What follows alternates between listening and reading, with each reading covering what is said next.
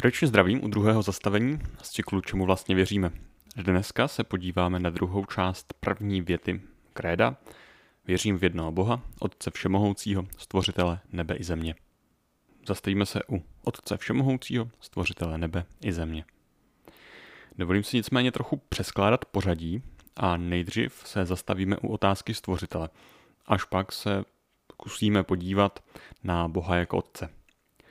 Proč to přehození? Protože při přemýšlení o Bohu, respektive o světě a případném Bohu, ve kterém má ten svět svůj původ, tak můžeme svým přemýšlením dorazit spíš k tomu, že, že je tu nějaký stvořitel, původce.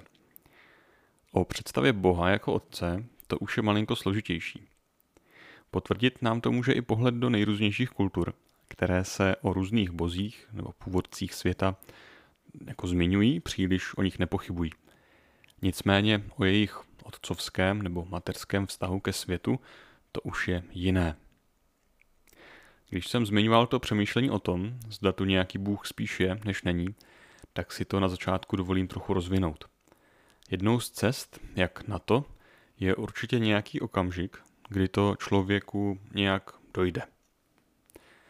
Občas můžeme slyšet příběhy o tom, jak někdo seděl někde v přírodě a najednou prostě se mu chtělo za tu krásu poděkovat a tak se dostal k otázce, no jo, ale komu? A tak zatím začali přemýšlet a vyvyslali nejrůznější eh, cesty k poznání toho, že tu nějaký Bůh může být. Když jsem posledně zmiňoval Tomáše Akvinského, tak on je eh, známý mimo jiné i svými pěti cestami k poznání. Někdo je označuje jako důkazy boží existence, ale tohle uh, slovíčko se mi zdá uh, lehce uh, si zneužitelný, respektive lehce se může špatně porozumět ve smyslu důkazu kriminalistického, nezvratného, nějakého, řekněme, tvrdého, hmatatelného. Jsou to když se mluví o cestě, tak mi to přijde jako uh, nějak jako příznačnější, protože to nechává otevřené dveře mé svobodě.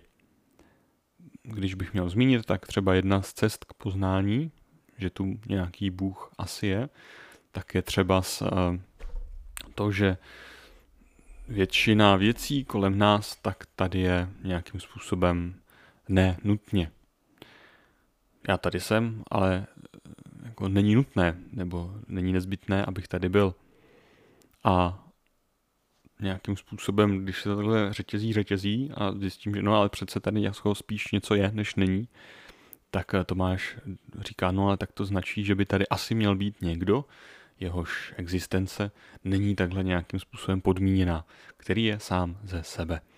A on to potom vždycky stáhne a řekne, no tak se podívejte do Bible, když se tam Bůh představuje a říká o sobě jsem, který jsem, tak to je třeba jedna z cest k poznání.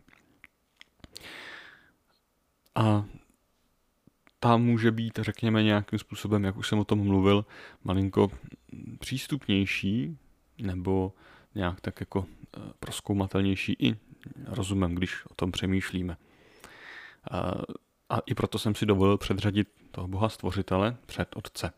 Protože právě, řekněme, téhle boží, no ne vlastnosti, ale že jo, prostě no, řekněme, titulu nebo prostě oslovení, tak můžeme dojít právě uh, skrze třeba pozorování věcí kolem nás. Bůh stvořitel, tak asi nejvíc k tomuhle tématu, jak ho chápe Bible, když nějakým způsobem nechám stranou to pouze rozumový uvažování a přemýšlení, tak asi nejvíc k tomuhle tématu se dozvídáme v prvních kapitolách biblické knihy Genesis. Byť nejrůznější zmínky nacházíme v celé Bibli, samozřejmě. První dvě kapitoly, té první knihy Mojžíšovi, Geneze, jsou proslulé právě líčením stvoření světa a člověka – jsou taky starým známým kamenem úrazu pro všechny, kteří je v moderní době otvírají a dávají do protikladu s vědeckým poznáním o vzniku světa. A tak i když to úplně není v centru toho našeho povídání, dovolím si udělat jednu odbočku. A sice k tomu, co všechno od Bible můžeme očekávat a co ne. Když čteme první kapitoly knihy Genesis, tak to, co nám chtějí sdělit, není ani tak přesný popis, jak to bylo v nějakém biologicko-fyzikálním smyslu slova. To sdělení, které se nám snaží předat ty první kapitoly, je zhruba následující. Za prvé, všechno, co tu je, pochází od Boha. Ale Bůh stojí tak trochu mimo tohle stvoření. O tom jsme se pomocí eh, nějakých těch trojuhelníků snažili rozpovídat posledně. Stojí mimo, vně, není součástí toho stvořeného, nicméně to nevylučuje, že by se o své stvoření nějakým způsobem zajímal. Naopak, zajímá se o něj. Další důležitou věcí pak je to, že věci, které vidíme kolem sebe a které byly ve starověku často zbošťovány, jako třeba slunce, hvězdy, přírodní síly, tak o nich Bible, křesťanství, mluví právě jako o stvoření. Oni nejsou božstvem. To bylo důležitý, zvlášť v tom starověku, ať už pro křesťany nebo ještě předtím pro židy, v rámci nějakého vymezování se vůči ostatním náboženským systémům, kdy to pomáhá právě k tomu, že ano, je tu nějaký Bůh, který je nad tímhle vším. Slunce, ani hvězdy, ani přírodní síly nejsou božskými ve smyslu, že by oni sami byli Bohem. Jsou to prostě nějaký objekty, který pochází od Boha. Další věcí je to, že Bůh tohle všechno, co stvořuje, pardon, co tvoří, tak eh, prohlašuje za dobré. Ano, je tu nějaké zlo, nějaký hřích, ale k tomu se ještě dostaneme. Nicméně na začátku je svět zamýšlený a tím pádem stvořený jako dobrý. Jak věci duchovní, tak materiální, tedy ty fyzické, ty, které si jako na ně můžu šáhnout, jsou dobrý.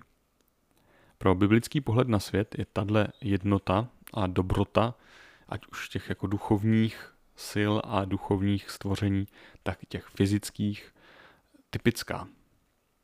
Na rozdíl od jiných představ o světě, kdy byly tyhle dva rozměry vesmíru často viděny jako dvě protikladné oblasti. Ty materiální věci byly označovány jako něco méně ceného, špatného, ty duchovní naopak vyzdvihovány. Setkáváme se s tím eh, napříč nejrůznějšími filozofickými a náboženskými systémy, ať už ve starověkém Řecku, nebo třeba i eh, v azijských systémech. Důležitý je taky pohled na člověka. I on, jako spojení fyzického, toho materiálního světa a duchovního, je dobrý. Jeho složenost je Bohem chtěná. Je takhle stvořený. To znamená, jeho fyzická, tělesná stránka, tak i ta duševní a duchovní vrstvy, tak jsou dobrý. Nebo eh, jsou prostě jako, jo, tak to má být. Je to na rozdíl zase od nejrůznějších chápání člověka, kdy netvoří takovouhle jednotu.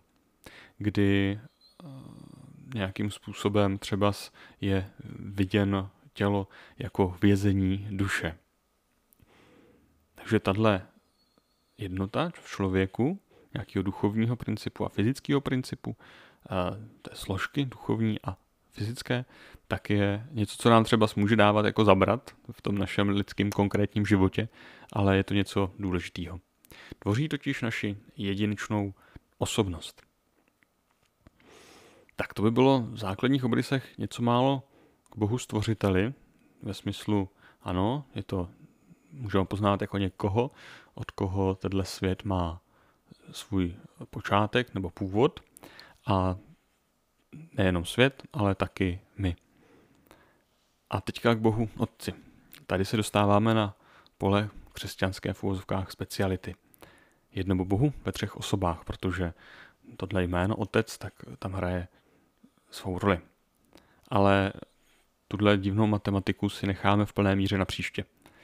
Bůh, božstvo jako původce všeho, jako stvořitel, to jsou myšlenky nebo kategorie, na které můžeme přijít tak nějak právě pozorování světa kolem. Respektive můžeme najít určitá vodítka, která nás k němu můžou dovést, jak jsem o tom mluvil.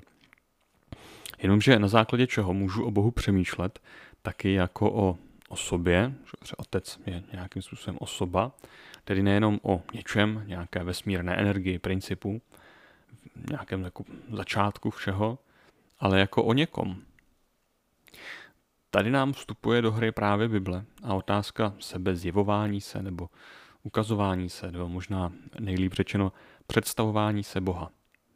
Právě díky zkušenosti lidí s tím, který je, jak zní jedno z jeho jmen, kterým se sám Bůh představuje v Bibli, tak díky tomu, že je tu eh, zkušenost vztahu s tímhle s tím, který se takhle představuje, opět je to představování se ze strany Boží jako eh, Bůh Abrahamův, Izákův, Jakubův, tedy jako někdo, kdo je ve vztahu s člověkem. Ale vlastně i v neposlední řadě pak díky osobě a příběhu Ježíše z Nazareta, Ježíše Krista, který o Bohu jako o svém otci velmi často mluví. To všechno jsou určitý ukazatele, nápovědy pro naše setkání s Bohem, nejenom jako s nějakým neosobním bytím, ale jako s někým, koho můžu oslovit, komu můžu říct ty a kdo o mě jeví zájem.